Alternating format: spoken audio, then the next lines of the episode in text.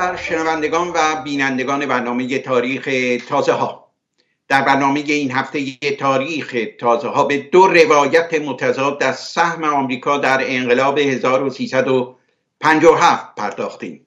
در چهل و پنجمین سالگرد انقلاب هزار و سیصد و پنجاه و هفت هزار و نهصد و هفتاد و نه میلادی تحلیلگران ایرانی و گروهی از کارشناسان بین‌المللی ایران بحث درباره علل اصلی و فرعی انقلاب و نتایج خواسته و ناخواسته آن را از سر گرفتند. یکی از موضوعهای همیشگی این بحث‌ها سهم آمریکا در پیروزی انقلاب است. پرسش مهمی که در این باره ذهن تحلیلگران و کارشناسان را همواره به خود مشغول کرده، مأموریت ویژه ژنرال رابرت هایزر، ژنرال چهار ستاره نیروی هوایی آمریکا، در سفرش به ایران در چهارده دیماه هزار و سیصد و پنجاه و هفت است. درباره این سفر دو روایت متضاد پرطرفدار وجود دارد. یکی روایت رسمی جمهوری اسلامی است و دیگری روایت محمد رضا شاه در کتاب پاسخ به تاریخ. روایت رسمی جمهوری اسلامی افزون بر کتاب‌های تاریخ در سایت‌های وابسته به رژیم، به ویژه در سایت مرکز اسناد انقلاب اسلامی، به تفصیل آمده است. بر پایه این روایت پیش از خروج شاه از ایران در میان نیروهای مسلح حالت ناامیدی و سردرگمی حاکم بود و چون فرماندهان ارتش سوگند وفاداری به شاه یاد کرده بودند، پذیرش اطاعت از شاپور بختیار برای آنان آسان نبود. در چنین شرایطی هارولد براون، وزیر دفاع دولت کارتر، پیشنهاد کرد آمریکا برای آگاهی بیشتر از وضع فرماندهان نظامی ایران یک ژنرال عالی رتبه به ایران اعزام کند. برای این مأموریت ژنرال رابرت هایزر، معاون نیروهای ناتو در اروپا، برگزیده شد. اعزام هایزر به ایران واپسین تلاش دولت آمریکا برای غلبه بر بحران ایران از طریق دستاویزهای قانونی و در چارچوب قانون اساسی مشروطه بود که در صورت شکست میبایست به قهر و خشونت منتهی شود. در جای دیگری از این روایت گفته شده است در روزهای منتهی به پیروزی انقلاب اسلامی، آمریکایی‌ها با اعزام ژنرال هایزر به ایران و ساماندهی ارتش میخواستند با طراحی کودتا دست به کشتار مردم بزنند. اما همکاری افسران با نیروهای انقلابی و انتقال آخرین اخبار و اطلاعات محرمانه ارتش به انقلابیون تا حدودی طرح‌های آمریکایی ها را خنثی کرد. بر پایه این روایت هایزر مأموریت داشت در تهران زمینه‌های حفظ شاه را بررسی کند. در این مأموریت او میبایست با تقویت روحیه امرای ارتش شاه را راضی کند که از کشور خارج نشود.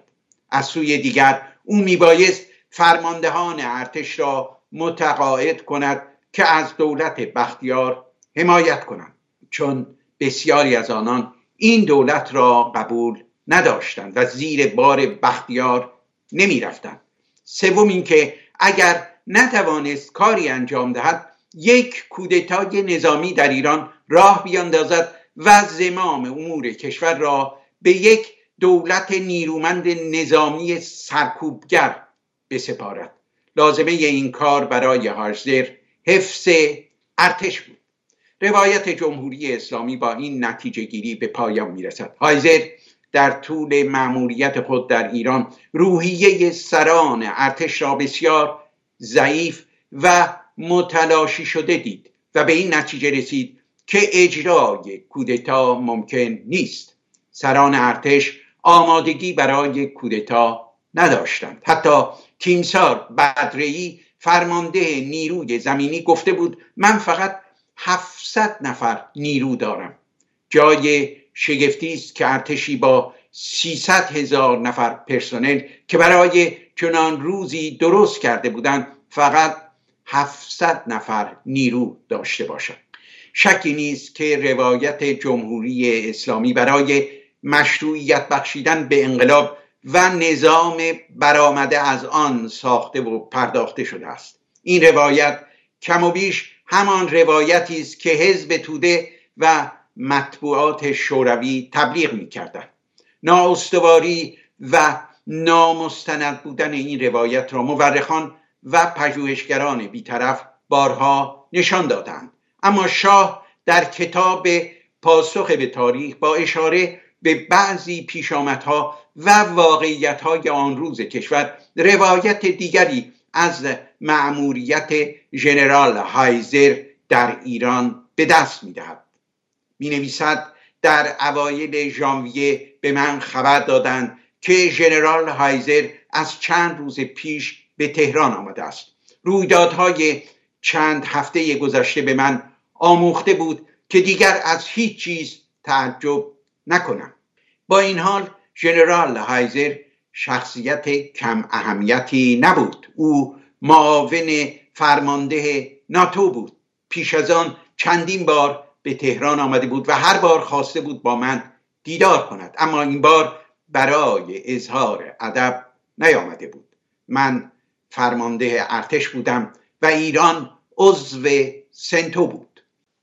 شاه سپس می نویسد از فرماندهان ارتش پرسجو کردم، دیدم آنها نیز بیخبرند. مطبوعات شوروی نوشتند که هایزر برای برنامه ریزی کودتا به تهران آمده است، اما او در واقع نه برای برنامه ریزی بلکه برای جلوگیری آمده بود، جلوگیری از کودتا.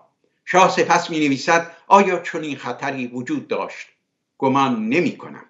افسران من سوگند وفاداری به تاج و تخت و قانون اساسی یاد کرده بودند. و در پایان می نویسد در آن سفر هایزر را یک بار بیش ندیدم. در یکی از آخرین دیدارهایی که با ویلیام سالیوان سفیر آمریکا داشتم همراه او آمده بود.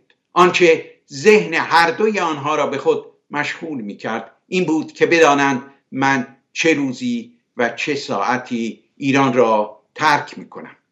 احتمال کودتای افسران ارتش را سالیوان روز سوم ژانویه هزار و نهصد و هفتاد و نه به اطلاع کارتر رسانده بود، یعنی یک روز پیش از سفر کارتر به گوادلوپ.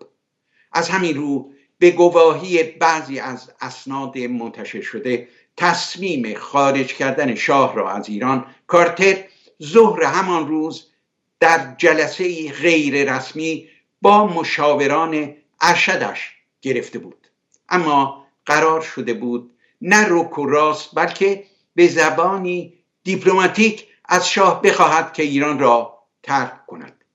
در همین گیرودار سالیوان با آیت الله خمینی و اطرافیان او وارد مذاکره شده بود و هایزر فرماندهان ارتش را نخست به پشتیبانی از دولت شاپور بختیار و سپس به اعلام بی‌طرفی و حتی همراهی با انقلابیون فرا می‌خواند.